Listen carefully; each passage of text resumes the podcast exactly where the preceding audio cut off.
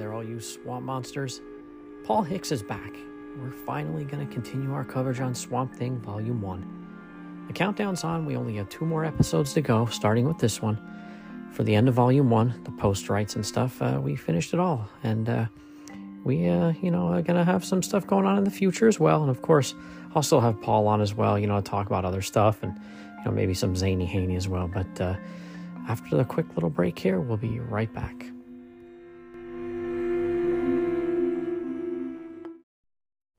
The incredible Dr. Steele.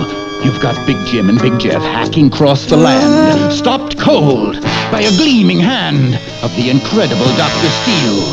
With rugged face and strange tattoo, you make him break a bar in two. Make Big Jim and Big Jeff strike a blow. Is he friend or is he foe? The incredible Dr. Steele. Big Jim Safari outfit, Big Jim, Big Jeff, and the incredible Dr. Steele each sold separately from Mattel.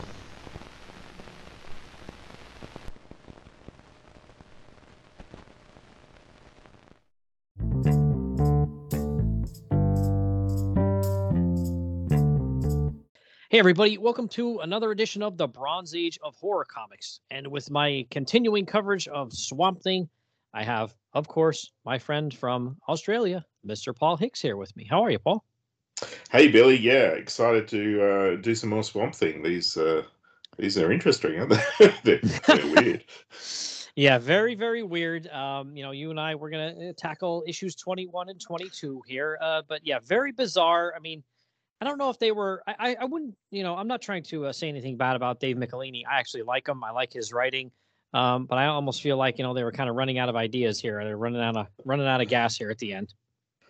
Yeah, yeah. I mean, of all of them, this story seems like the most fun for kids. But uh, yeah, not so fun in some aspects for adults.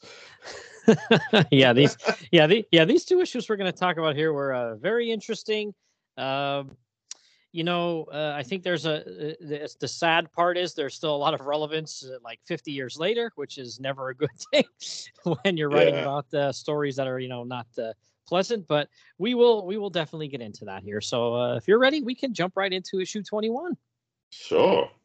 All right. So this one was dated uh, February March 1976, cover dated, and uh, as usual, we have a Nestor Redondo cover, which is always fantastic here. This cover is a little interesting. I wouldn't say it's minimalist, but there's not really a whole lot going on in the background. But I, I do like this cover quite a bit. It's a, it's a good cover, don't you think? Yeah, yeah. It, I mean, I'm gonna. It's not a representative of what happens inside, but it sure isn't. yeah, but uh, yeah, um, a guy on a um, alien-looking platform. It's very Flash Gordon, isn't it? It's not. Yes. Uh, you can tell this is pre-Star Wars when everything sort of had that um, industrial, lived-in look. This is, you know, lots of sleek curves and things. But yeah, there's a guy on a flying platform firing a laser at Swamp Thing in the swamp who's just getting missed above the head and it's blasting a tree. And Swamp Thing looks uh, staggered. He looks shocked. Mm-hmm. Um, and yeah, then it has all the trade dress with uh, Swamp Thing, Swamp Thing, the line of DC superstars, and a star-spanning shocker. mm-hmm. yeah. yeah. at least at least they told us right out of the gate it was a star-spanning shocker. So they're kind of you know giving us a little bit of a truth there. But yeah, like you said, this this cover with this guy on this platform out in the swamp is uh, definitely not something that actually happens in the comic. But uh, we'll, we'll we'll get there through the uh, through the uh, uh, uh, uh, go through here when you and I talk about this. I mean, there's just a, a little uh, uh, requiem. The requiem is the name of this one here, and it's uh, by a script Dave Michelinie, who you know, other than a couple of fill-ins by Gerry Conway, we've had Dave Michelinie here since pretty much, you know, oh gosh, probably about ten issues here, just about ten issues, I think, and then uh, pencils and inks Nestor Redondo, colors Tatiana Wood, and letters Marcos Paleos. And a little synopsis here in the Grand Comics database just says Swamp Thing is transported to a spaceship controlled by an alien who has gone mad from isolation. And uh, so say we all. Uh, got Grand Comics database. yeah. So I'll tell you what, though, there's one thing. No matter which one of these Redondo comics we've looked at with uh, Michelinie scripting, I usually always like the scripting. You know, it's usually at least you know good, serviceable, if not really good. But the Nestor Redondo splash pages are always something to behold. So I would love to hear your thoughts about this one. Well, it, it, this is, uh, yeah, it, it's fine. To, uh, well, I've been building stuff out of Lego recently uh, for fun, and my mm-hmm. son just had his birthday, so there's more Lego around than normal. Mm-hmm. But this just looks like something I would build out of Lego when I was a kid because mm-hmm. it's yeah it's a giant spaceship but it's more like a ship as in a, a sailing ship because it, it, has a flat platform that everything happens on and everything else is you know you fall off and you're off in space um, but yeah you can see i mean there's so much detail there there's a little little archway which seems to have a glowing light in there and swamp thing standing in front of that and it looks like he just came through a portal right there in that archway uh, mm-hmm. from somewhere and this the story backs it up and we've got a sort of uh, space aurora borealis, which says Swamp Thing in the background. yeah, and yeah, we can see everything. We can see alien prisoners in their glass tubes. We can see the the main bad guy sitting on his throne at the top of some stairs under a very fancy space umbrella. Um, we can see the very front of the ship with some jets firing downward.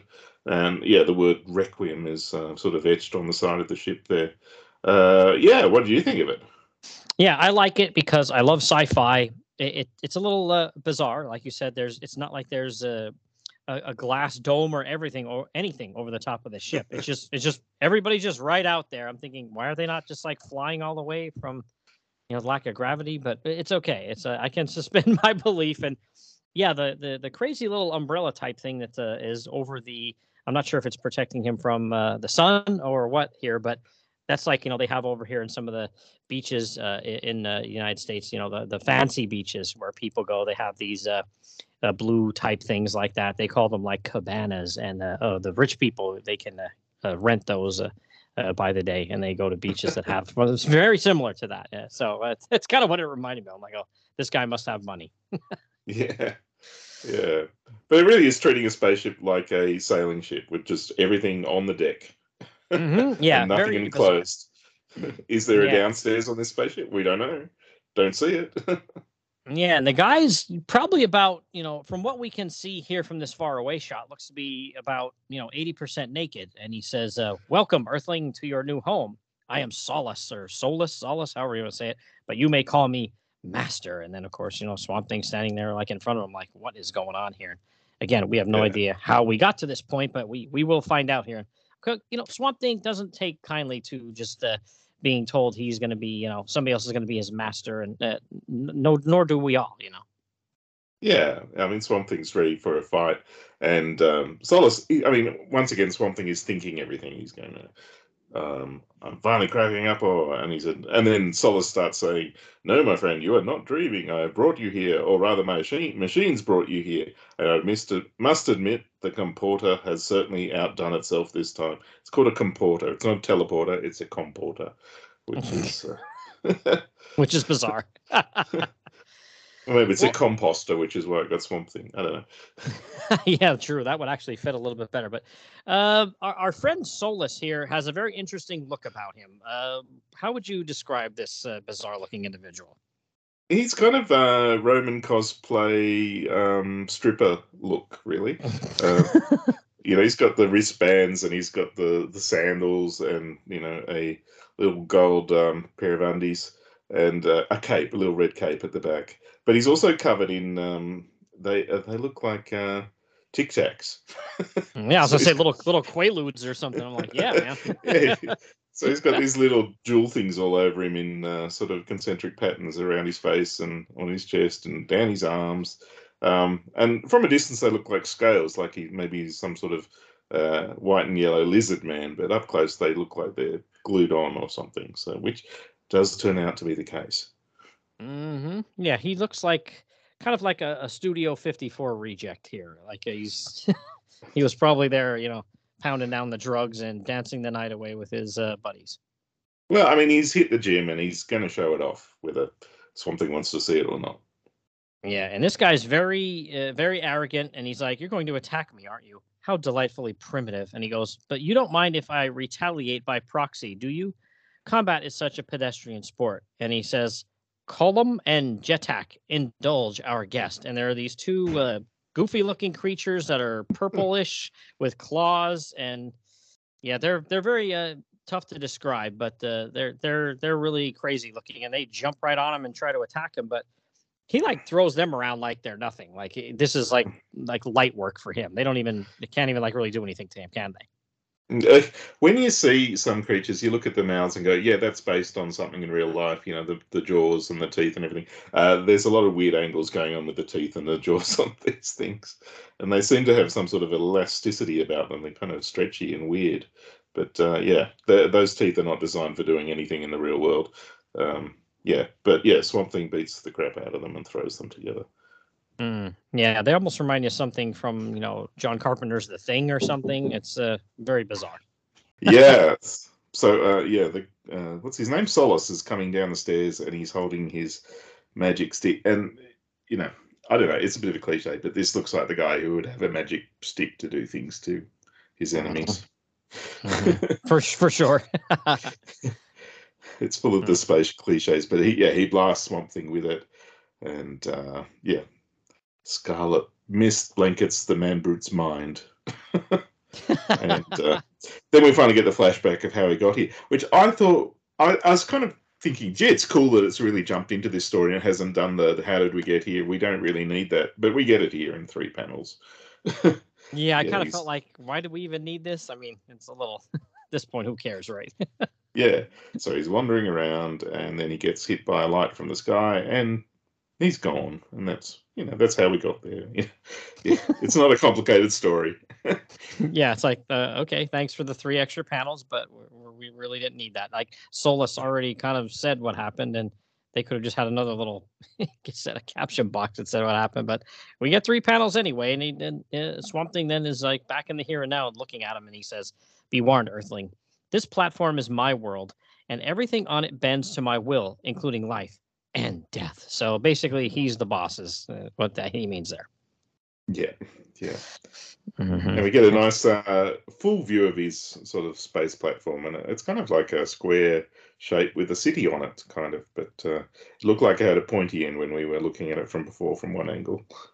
Mm-hmm. Yeah, it's it's very interesting. I do like the visual. It's neat, like you said. It's kind of a little bizarre, like okay, like how do people, you know, just like stay on it or whatever? But you know, without that needing to be explained, we do get a cool, you know, spaceship, space platform, whatever you want to call it, and uh, he starts, you know, sp- explaining to our buddy Swampy here that he's, you know, he requires subjects, uh, but you're expendable, and my wrath can be most excruciating, as you have learned. And he says, such power is my heritage, for my race is one of mental giants, psionic wizards who manipulate matter, energy, and minds through mere physical contact. And I'm thinking, well, then why do you need the magic wand, dude?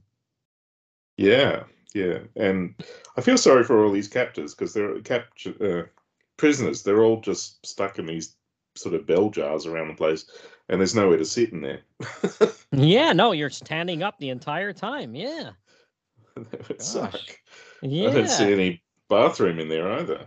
Oh boy, yikes. Well, he's got maybe a dozen creatures in there, and they all look like a bunch of weird looking creatures, except one beautiful woman, uh, of course. Yeah. You know, we, we, have yeah. got to have our uh, damsel in distress here. So he says, after he puts him in one of these things, oh, his creatures, I guess, they kind of subdue Swamp Thing now because he's been blasted by the, uh, you know, magic wand here. So they're able to grab him and chuck him into this, uh, like you said, this uh, cylindrical type thing.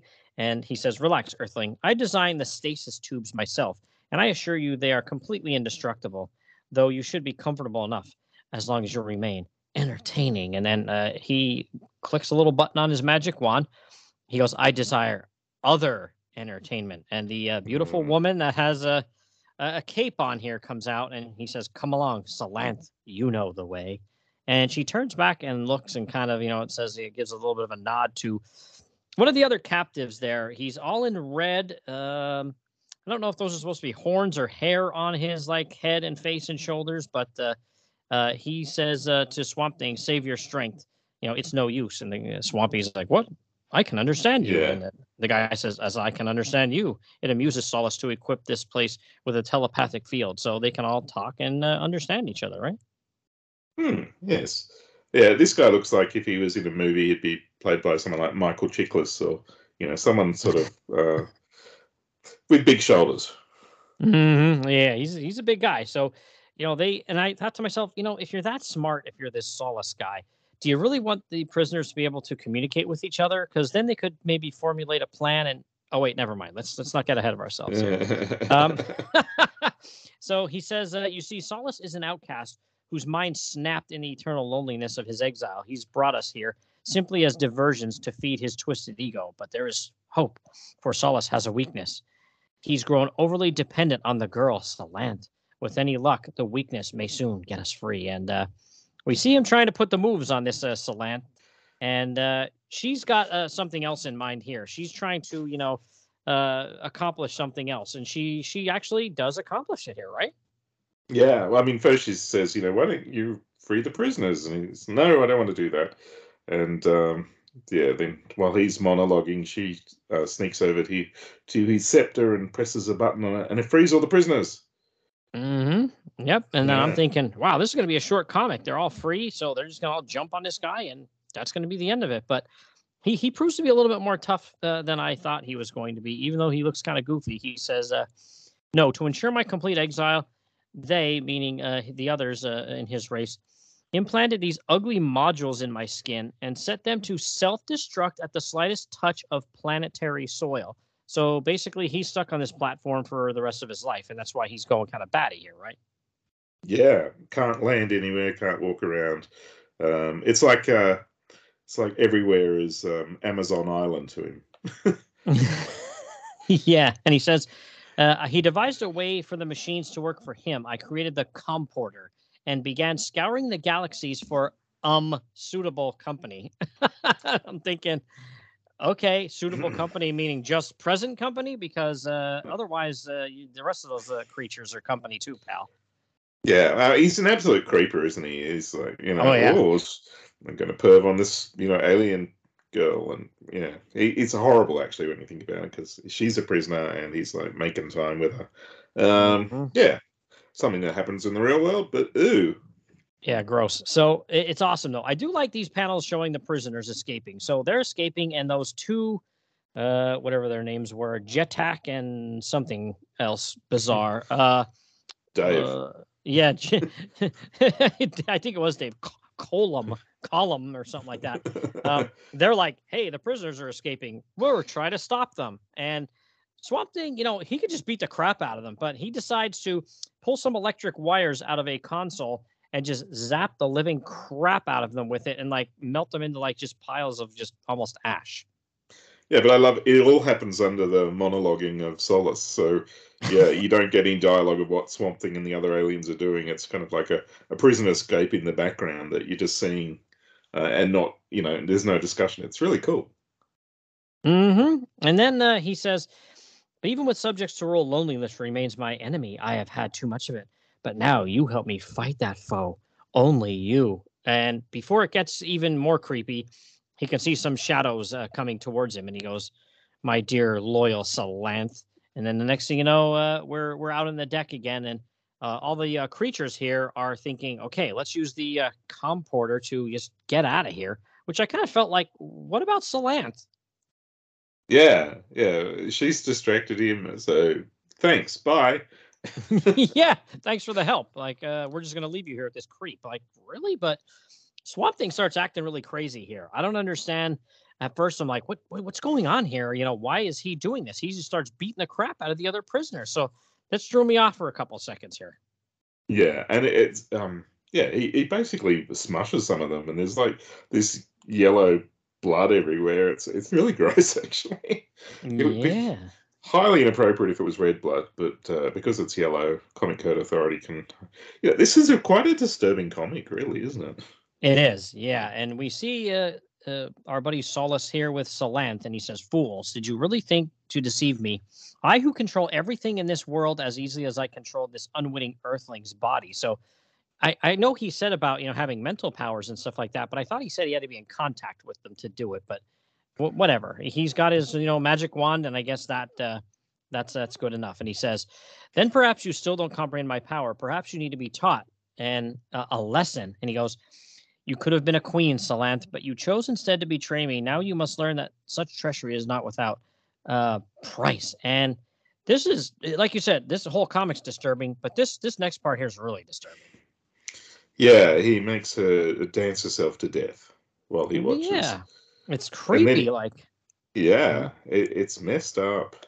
Yeah, uh, it occurs to me. I've been looking at his face and going, he looks kind of like someone, like an actor, and I, I think it's kind of Kirk Douglasy. He's got the the high cheekbones of, yeah. Um, but it, I mean, he gives off Peter Cushing vibes. they should actually make a movie about this comic. I'm sure it would go over really well. Oh yeah, yeah. well, yeah, he just keeps making her physically exert herself, and she drops to the floor. And he says, "There, you see, that's what happens to those who defy me. She's dead, you miserable freaks, dead, dead." And then all of a sudden, I think it hits him that he isn't going to have a, a, woman to abuse anymore. And he yeah. has this like look on his face and goes running down, says, "Dead." Salant, dear Salant, what have I done? In my anger, I didn't realize how I will ever fight the loneliness without you. Forgive me. And he's like, you know, holding on to her like he had some affection for her. And I'm thinking, uh, sorry, I'm not with you on that one, buddy. Yeah. And yeah, I'm at this point, if that guy.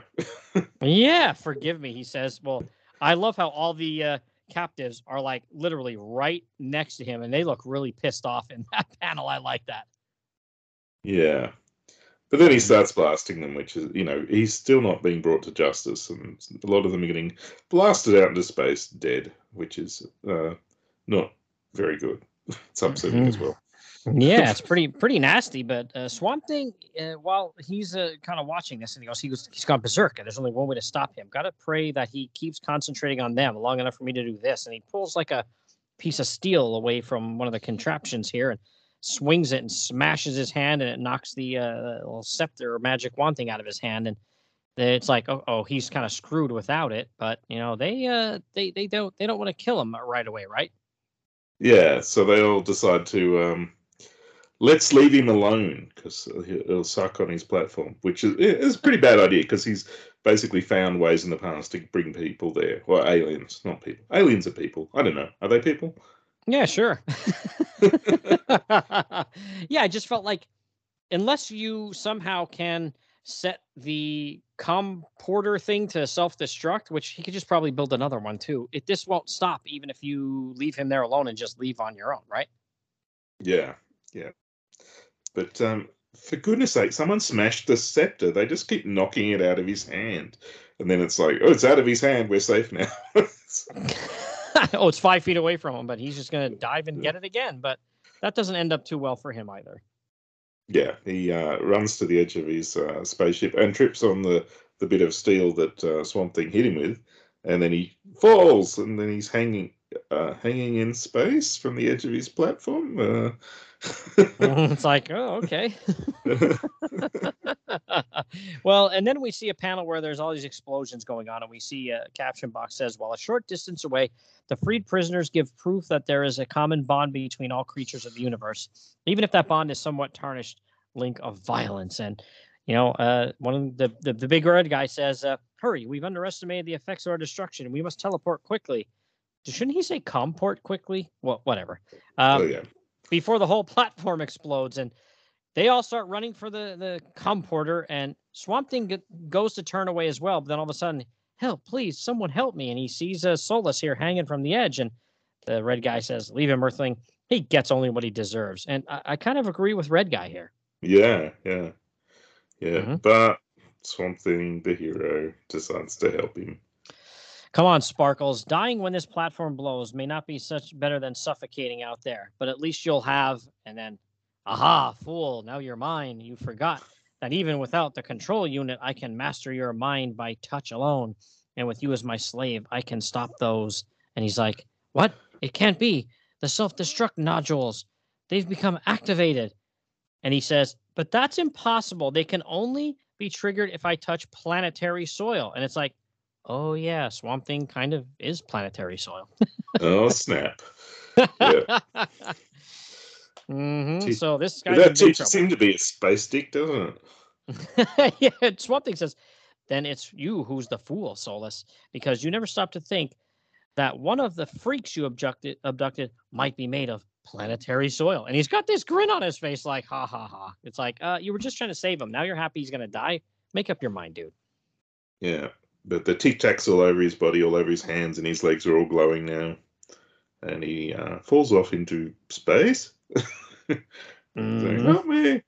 And then I thought he was going to explode, like a sort of. Um, but he looks like he's just glowing, like he's a new star or something. Mm, yes, and uh, Swamp Thing is watching him and says, and then the caption says, and so, like a newborn star, the pulsing remains of Solus, woeful pariah to the universe, drifts silently off into the void at long last free. And then we just got our boy uh, Swamp Thing here. He kind of uh, meanders over to the comporter and transports himself uh, back to Earth. And uh, he doesn't uh, go back to the swamp though. He goes uh, to somewhere else. It looks like you know in the in the west to me there. Yeah, um, there is an unfortunate shaped and coloured rock in the background. a giant penis rock is in, the, is in the background, which I'm sure is no accident. the locals would call it cock rock, I'm sure. I was just gonna say, oh man, that's fantastic. Yeah, as soon as I saw that panel, I thought, oh, Redondo, come on, man. he obviously did that on purpose. I, I'm surprised there's not two like boulders at the base of it. Like, come on. That's fantastic. And Swamp Thing says, looks like I ended up somewhere in the Western United States. That teleporter did its job perfectly. It's just a shame that a man with the genius to create such a device had to be mad as well. But I guess being shunned by a whole world can be quite a burden on a man's mind. Yeah. So tell me about it, world. Just tell me about it. He sounds like he's about to start, like, you know, rapping here or something. Yeah. Oh, yeah. put down his cigarette and just stare off. oh man and then at the very bottom i like this here you know we have a little preview for the next issue. It says next the solomon plague and it's got him there like breakdancing or something but i do like that. Yeah uh, he could be doing the monster mash. Oh yeah that's probably what he's doing. I mean it is october so. So what did you think of this one overall? Like uh, weird fun but not the greatest right? It it reminds me of what i think 70s Marvel cosmic comics are like. Mm-hmm. Yeah, yeah it's, sure. it's just very far out. and yeah, but it also has, you know, just, you know, icky treatment of women and, um, yeah, it, it's like so many aliens die and it's kind of like, oh, well. Yeah, like I said, the stuff with the that Salant woman was kind of like, oh, come on, man. Like, uh, not not sure they needed to go down that road, but um, Anyway, so all right, well we can uh, you know hop on over to uh, Swamp Thing number 22 and this one is cover dated April May 1976. Uh, a little bit different here. We have a cover by Ernie Chan. So uh, I'm interested to hear what you think about this cover. I thought it was, you know, pretty good, but you know, uh, obviously a little bit different than Redondo, right? Yeah. Well, I mean, the trade dress is still, you know, dominant and everything. So, but uh, it does have Swamp Thing cowering, uh, behind a rock, but being confronted by someone coming towards him uh, at his back with a gun. And in the background, we can see some uh, look like James Bond henchmen from the 60s um, in red and yellow outfits, and they've got a helicopter with some kind of wonky looking blades. yeah, for sure. They almost look like uh, what are those beehive outfit guys at Marvel? Uh, oh, AIM. Yeah, it's AIM agents here coming to get him. There's a there's a the secret crossover we knew we didn't never knew happened. Yeah, I mean AIM. it's it's it's the villains with the jumpsuits, but I mean it's kind of different colored because there's a very blue sky. and There's no we, have got away from the full moons, um, and the the desert colors are very golden um, brown. So. Mm-hmm. Yeah, Swamp Thing. He looks okay. He's a little drippy. Like uh, you know, Nestor Redondo never really drew him like that. He usually drew him with like all of his, I guess if you want to call it for lack of a better term, skin, uh, like you know, tight to his body. Where uh, Chan here has him kind of like you know, you know, bits and pieces of him look like they're getting ready to fall off and stuff. He's a bit more cabbagey, isn't he? Yeah, yeah, yeah, yeah, yeah, yeah, yeah. He's like a little less broccoli, a little more cabbage, I guess you could say here. But uh, all right, well, let's see here. We got the, you know, we got the, the the, the team is back. We got the same team here. We have David Michelinie on script, uh, Nestor Redondo pencils and inks, uh, colors again by Tatiana Wood, and then letters by Marcos Paleos. And uh, Grand Comics Database doesn't have any synopsis, so we can just dive right into this one. Or you know, because if you go to the DC fandom website, uh, the synopsis is usually like five paragraphs long, and that's ridiculous. So uh, we will just jump right in here with the uh, Swamp Thing, and he's in the It looks like I think that's in Nevada there where it's showing. It's, it looks like Monument Valley to me, which is I've been there, so. Yeah, I thought this looks really familiar to me, but they don't really necessarily say, you know, exactly where it is at this point. But Swamp Thing's just kind of walking around, and uh, then I like to do, I do like this third panel on that page where uh, we see like these ropes coming towards him to try to like capture him. Uh, I, I do like that panel. It's a neat panel. yeah, it looks like he's being lassoed. Yeah, like those are cowboys are coming to get him, but it's not. It's AIM, and um, they on this splash page here, which is really cool. I love the way it says the the Solomon plague there at the bottom in the desert stone or sand or whatever, and then these crazy AIM agents. There's like maybe half a dozen of them with a helicopter in the background, and they don't seem too surprised to see Swamp Thing here. That's what kind of caught me off guard. Yeah, yeah, Green Monster. Let's capture him. That's what we do. Mm-hmm. Yeah. yeah. This is the biggest stray yet, and I'm like, what do you mean a stray? So there's obviously something at play here where you know they're not surprised to see a big green dude uh, walking through the desert, but their ropes, uh, you know, I mean, come on, man, they're ropes. So he just rips the ropes like you know they're nothing. But they have this other crazy device, a a metal net that they put over him, and I thought, well, he could probably break that too. But up in the chopper, they have some uh, remote control that uh, has the net kind of work like a like a taser you know, or a, a, stun gun type effect here, where it just zaps the living crap out of him and uh, K- KOs him, right? yeah, it actually looks like one of those uh, sort of netting things that you put over sandwiches when you're having an outdoor meal. it does. We've, we've got one, but ours isn't electrified and that big. It's smaller. I like how they're uh, they have uh, some special equipment also on their uh, helicopter here as well, right? yeah, yeah, it's got claws at the front, like a like a crab or a scorpion. It's mm-hmm. it's a mm-hmm. very it's a very strange looking helicopter. It looks like a, it looks like a submersible uh, with a helicopter blade on top. Yeah. yeah, and for a second, like with it being blue, I don't. It reminded me of that. I can't remember what it's called, but for a while there, I think it was in the seventies, didn't or maybe even eighties. I'm sorry, but didn't Superman have that thing where they had arms that could come out and grab you? Yeah, yeah. Well, punch you. I think it was a, a spaceship that could punch people. Um, yeah, because because he needs that. yeah, he could oh. uh, super super fist his enemies. hey, uh, you never know. There, there, there might be a movie out there where uh, there is some some super fisting, but that, that's not what we're about here. We're not going down that road. so, but yeah, this is bizarre. Like I said, these guys, it's weird the, the helicopter looks big enough for like a hundred dudes, but for some reason, three of them are hanging out just on the side of the helicopter while the claws have a prone swamp thing out in front. and they start flying right towards the side of like a mountain. It's like, whoa, what's going on here? But there's like a secret, uh, kind of like a you know when you have those uh, old school pajamas with the poop flap in the back. That's that's what it's got here. It looks like a pet door for a yeah, helicopter. A doggy door, yeah. Oh man, and it opens up and the chopper goes in, and then we just start right back out with Swamp Thing waking up in this room, and he doesn't know what the heck happened to him, and he wakes up and there's uh, like about six people here saying, you know, like, hey, how's it going? And they have like this crazy yellow skin. It obviously looks like they've been affected by something. We don't know what that something is yet, but a lot of like physical deformities here, right? Yeah, that, I mean, the yellow particularly makes them look like they're kind of made of fondue. Ew, gross. Yeah, it does.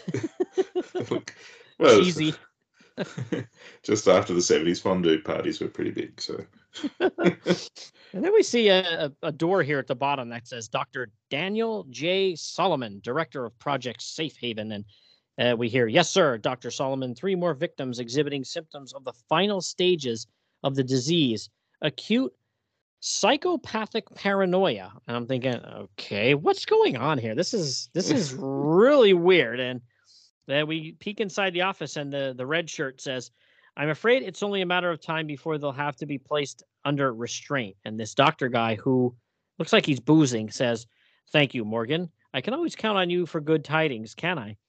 Now, pray tell, have you uh, more any more little bulletins to share? And the guy says, just that new straggler we brought in, sir. He seems to be different from the rest. Could be a new strain. So of course I'm, you know, they're thinking about the talking about Swamp Thing here, and The doctor, who looks a little deranged and, and has his booze, says, Well, now, that does call for a celebration. Another feather in the cap of Dr. Daniel J. Solomon, boy genius, sweetheart of the Atomic Energy Commission, and unwitting partner to the Grim Reaper. what? but you get the impression he's just sitting in there all day and saying, "Oh, no phone calls. That calls for a drink." yeah, it's like this guy's really off his nut. Oh yeah, yeah you might want to not keep booze around, pal. But he, uh, we switch back to Swamp Thing, and there's a woman that says, uh, "Welcome, my name's Kate, and you're among friends." But I guess you're confused, aren't you? We're we all were at first.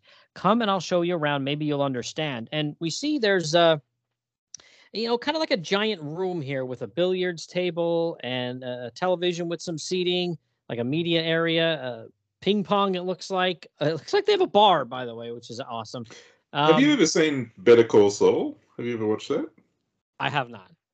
Well, yeah, there's uh, the drug dealer basically has to build this fantastic underground meth lab, and he gets all these workers in uh, to do it, but basically has to build them a barracks that they can't leave, um, so that no one will report, you know, hey, we're building a meth lab, and they're all these guys from I think they're Norway or Sweden or something. But yeah, that's exactly what it like. Like they basically had a gym and a TV area, and they had it was in a warehouse, and they had these you know houses inside the warehouse for them to live in. Um, yeah, very cool. But that's exactly what it reminds me of. And they had a bar and everything. It was like, let's keep these guys happy and uh, have them do all this uh, engineering for us.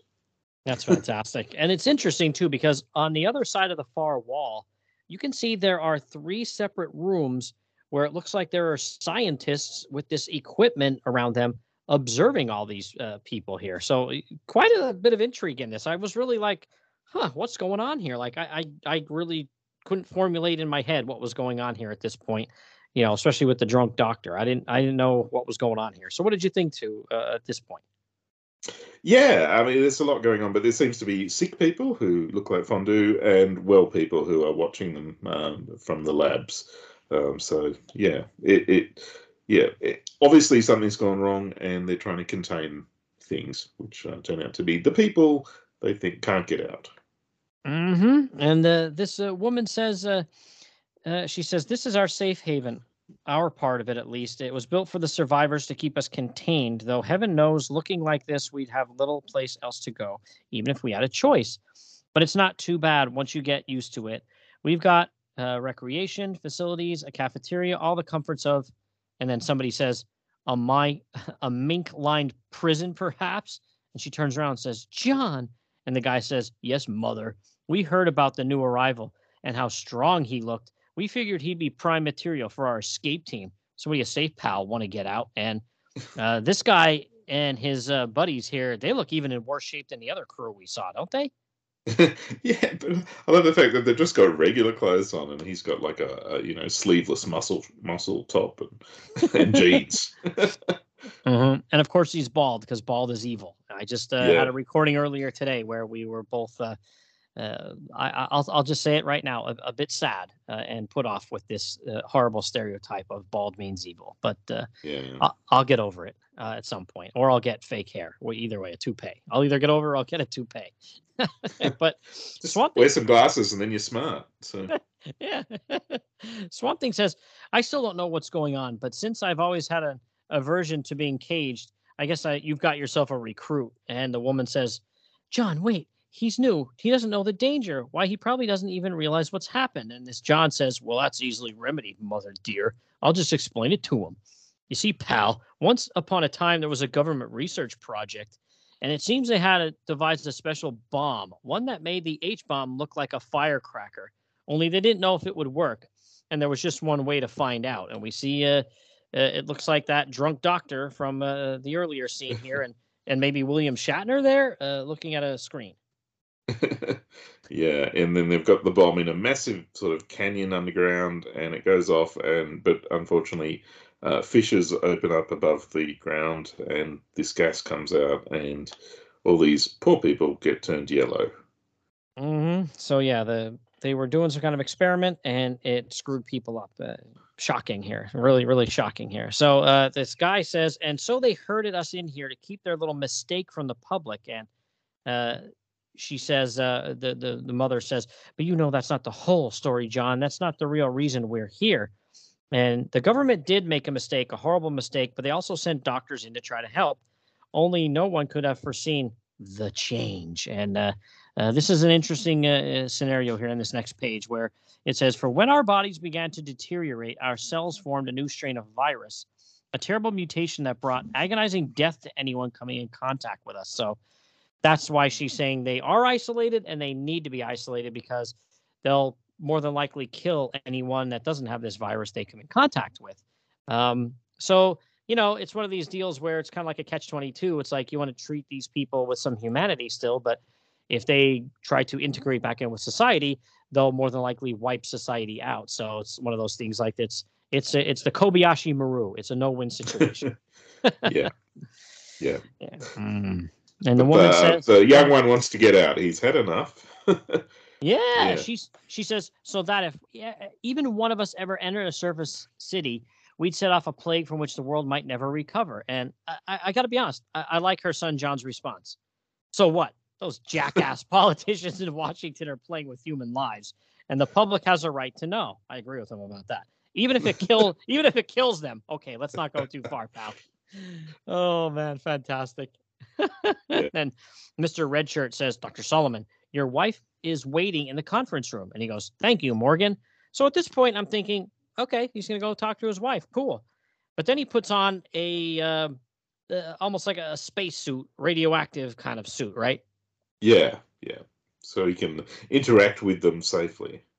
Mm-hmm. And he says, uh, she says, I'm glad you've come, Daniel. I'm afraid we have a little uh, problem. And we see that uh, she is reporting back to him that, you know, she's uh, the mother of that John and his wife. So, you know, he's still, everything's cool with his health and she's, you know, been affected by this. So, yeah, that's a really not great scenario. Yeah. Uh, yeah, he's grounded his wife and his son forever. Yeah, Swamp Thing then's creeping around and he says, It's strange. After all the hatred I've been, I've seen, I'm sorry, to find people who actually accept me for what I am. It would be so easy to just stay here and to, and then there he is, boys. That's the new one. Now just take it easy, friend. We just want a few samples, you know, blood, skin cells, the usual stuff. And uh, Swamp Thing, uh, he he doesn't want to give those things up, does he? I just love that they always talk to Swamp Thing as if his thoughts are talking to them. Like you mm-hmm. they don't just go oh, like they would talk to each other normally if there was a, there was a green thing there that didn't talk, you wouldn't go, "Hey, you, take it easy." you just go, "All right, you go there, John, and you get him there, and we'll get the the blood sample this way." But no, they always talk as though they can understand him perfectly and they know what he's thinking. Mm. It never mm-hmm. gets old. I love it. Yeah, he beats the crap out of these poor three guys here. Um, and then we switch back to the uh, conference room, and uh, the wife says, "Daniel, it's John." He he, and uh, Dan- uh, he says, "I know, Kate. It was my my research that made the bomb possible. The government even named the blasted virus after me. Don't think I know what's going to happen to my own son. And she says, but after the insanity, he'll he'll die. And he says, Kate, the only reason I'm still like I am is because I was here when the bomb went off. Don't you think I could take the place of one of you uh, that I do it, that I do anything. And, you know, uh, they seem to, you know, really change this character around a little bit here. Uh, when we first saw him there with the booze and in the office, he seemed very like, uh, almost like he was going to be one of these evil scientist type guys to me. But it, it's yeah. obvious like he, he really isn't that kind of person. Yeah, it's more obviously grief now. Mm-hmm. Yeah, really and good guilt. artwork with Redondo here too, isn't it? Oh man. Yeah, yeah um, his face through the helmet. He looks really uh, sad. yeah, but it's great. I mean, with the lines and everything, it's very, very human. Yeah, and he's like, uh, "There's nothing I can do. I'm sorry. You know, very, very sorry." But in the meantime, uh, Swamp Thing's going bananas here and throwing people around, and they're trying to shoot him, which of course doesn't work. And um, the, the, the John and the rest of the uh, people that won out, they kind of feel like, "Hey, this is our time." So they get a club and smash one of the guys over the head with it. And then this John guy says, uh, The time has come, my brothers. Only we know what must be done. We must save the world by destroying it and save, destroy, save, destroy. And it's like the toxic Avenger looking dude here, right out front. Yeah. And yeah, it's a full on um, fondue guy rampage at this point. Mm-hmm. Yeah, and Swamp Thing, he comes into the room eventually. he's just like, "Good lord, like what's going on?" Because they're just completely destroying the place. And uh, then uh, uh, our buddy here, the doctor, says some sort of disturbance. Apparently, I have to go. We'll finish this discussion later. And uh, then we see, you know, the other guys. They're they're trying to get out, and Swamp Thing does think to himself, a door leading outside. He must have this planned all along. But much as I sympathize with these people, I can't let their plague spread to the surface. I can't allow it. So you know he's going to come over and try to try to stop him, right? Yeah, I mean it's not the most well thought out plan. I mean, it, like the consequences were leading to this, but he never really thought it through. He's just going, I'm going to just you know smash stuff up, and then everyone will try and get out, and like, oh, but if they try and get out, they'll kill everyone.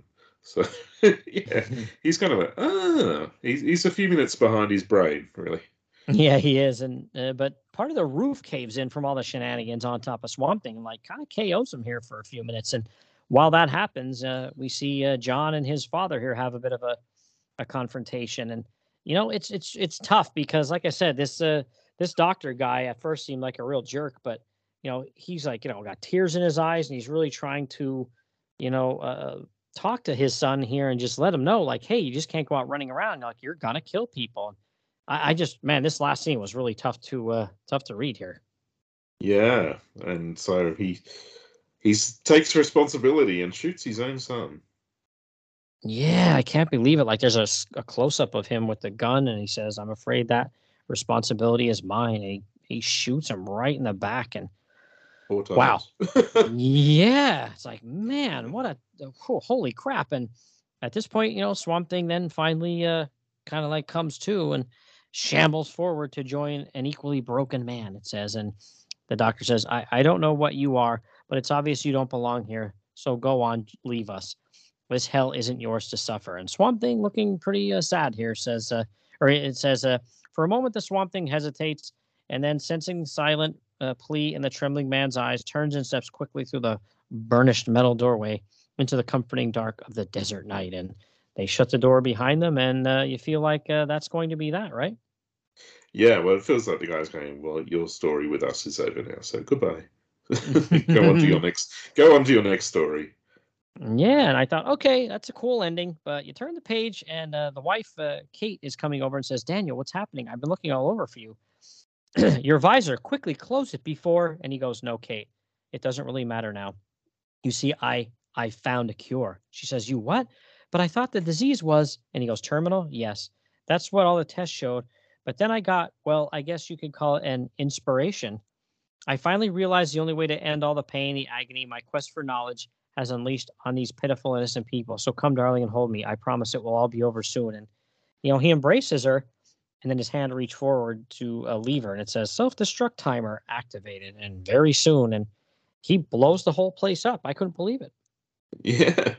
Yeah. It's uh, an extreme cure. But, uh, yeah, I mean, this whole story is just, you know, it's so tragedy soaked that there, there was no happy ending. you know, you get that vibe all the way through. Yeah, this, yeah, you did. You did think this one was, you know, once you figured out what was going on here, you thought, oh, this, there's no way this is going to end well. And then, you know, it explodes and poor Swamp Thing almost knocks him over. It says, for long seconds, he stands there grimly staring at the thick smoke and skittering debris, remembering the soft glow of friendship and acceptance that had so recently been his and in that remembering a decision is made so that uh, as he returns to his shambling stride once more there's an unfamiliar uh, sureness in his step because now for the first time in more than uh, he would care to recall the swamp thing has some place to go. And i'm thinking what? How did this uh, make him think of some place to go? And there's a, an addendum here in the uh, scenic blue mountains of northwestern oregon this really shocked me i didn't know what this was all about this really threw me for a loop here yeah, he comes through the trees, and it's the Holland homestead. He's got the mailbox with Holland. Yeah. Yeah. It's like next, introducing the man called Saber in Rebirth and Nightmare, with startling new developments in the life of Dr. Alec Holland. That's right, reader. Dr. Alec Holland, not Swamp Thing. what? so yeah, a really crazy ending of the story, and then this uh, you know little epilogue here too as well. That kind of had me thinking like, wow, I, I really want to read the next issue. Yeah, but you notice we've lost um, Abby and Matt, and you know, and uh, what's the other guy's name? Uh, Kate. Dodge. No, yeah, what the heck was his name? Um, Bolt. Bolt. Yeah, Bolt. Dodge isn't too far away from Bolt, but yep, they're they're nothing but a, uh, a a memory now, a faded memory for a Swamp Thing, at least as far as David Michelinie's concerned. I mean, it, it obviously they come back in full force later, but um, Matt and Abby do at least. I don't know about Bolt. I don't I don't know if we ever see. No, Bolt I don't think we see Bolt anymore. Yeah. But Matt and Abby, of course, they uh, they're they're huge in the uh, the coming uh, uh, stuff, right? Yeah, they're huge. Yeah, but they do disappear for quite some time. Like I think it's like eighteen episode uh, issues of the next run before they show up. So. Mm-hmm. Yeah, that's Yeah. and that and that's after them being a staple since you know right out of the gate in issue one here. Uh, Yeah, was that's pretty wild that they disappear for that long. it is. Oh man, well yeah, Debbie, two fun issues, very uh, somber issues, I guess you could say, pretty sad, but yeah, two fun issues to read, right? Yeah, it, I mean, it, this one's all a bit beneath the Planet of the Apes or something. It, it has that kind of the vibe without the culty stuff, but you know, definitely, you know, the radiation will kill everyone, and you know, we have to lock people away, and you know, scientific sins, and uh, you know, yeah, it's it's it seems very seventies, even though it's the eighties now. Yeah, and I mean it's you know not uh, that the this uh, kind of story was uh, something brand new or anything like that, but I I think Michelinie did a pretty good job with it, and of course Nestor Redondo is just you know a master, so art wise it's uh, fantastic, top notch. Oh, sorry, it is still seventies. It's seventy six, isn't it? Yeah. Mm-hmm. Yep. Yep. Mm-hmm. Yep. Mid seventies here. So yeah, yeah, good stuff. Good stuff. Good stuff. But uh, all right, well, that's uh, gonna wrap up this episode here, my friend. So, uh, you know, I know uh, everybody if they're looking for you, waitingfordoom.com, or you're on Bluesky now as well as I am, right? Yeah, just HIX on Bluesky. Hicks. Mm-hmm. Yep. And then, uh, like, you know, you have your, you know, on your Waiting for Doom feed, uh, DCOCD, the Gary Show, Dial F for Flanger, you know, a lot going on over there. You always have content pumping out on there, right? Ah, not as much as you, mate, but yeah, I do my best. Mm-hmm. Yeah, yeah. There's always something fun over there, whether it's comics related or you know, you guys sometimes talk about the television show and stuff like that as well. And then I know DC OCD. You said you were going to let that ramp up for a little while with some events before that got started again. So is that uh, maybe next year early? Yeah, definitely next year. I've I'm starting to think about who and when and how and everything. But uh, yeah, we'll probably come back for like six episodes for uh, another season. Um, yeah, can't get too far ahead of the DC stuff because then we can't talk about the impact of it all. Mm-hmm. Yep, yep, yep. You got to get let it get a little bit of a head. So yeah, everybody, you know, early uh, 2024, look for that. Uh, that'll probably start popping out as well. And of course, always waiting for Doom. But uh, yeah, that's gonna get us out of here. You know, thanks once again. I appreciate it, and uh, I'll be back in a second to wrap things up after uh, a quick uh, break.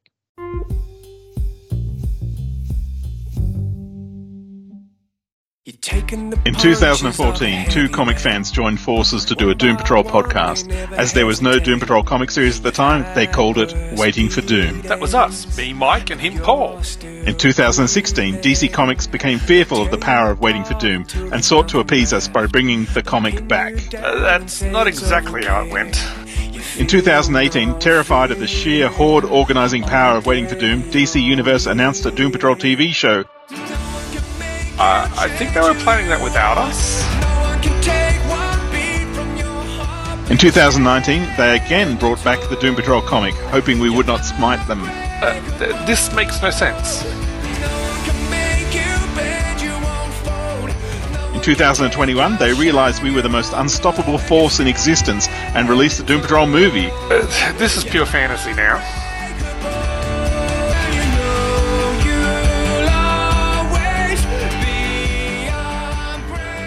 2022, a Terrified Motion Picture Academy awarded the Doom Patrol movie every single Oscar, including Best Documentary and Foreign Language Film. Th- that's enough, Paul. Look, we just love the Doom Patrol and have fun talking about them. You can find us on all podcast places and now Spotify.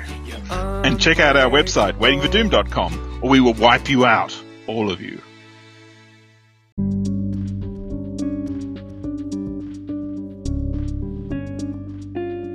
That wraps up this episode. Once again, I want to thank Paul for being on the show. Always a good time having him on. Definitely check out waitingfordoom.com, or if you're on Bluesky, look up Paul Hix. I think he said he's just uh, H-I-X Hicks um, uh, Bluesky, so definitely look for him there.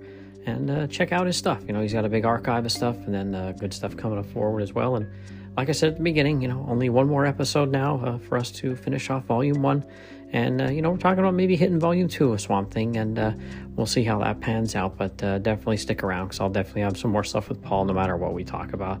Love having him on, and uh, he's a real good guy, so definitely check out his stuff. All right, thanks for listening, everybody.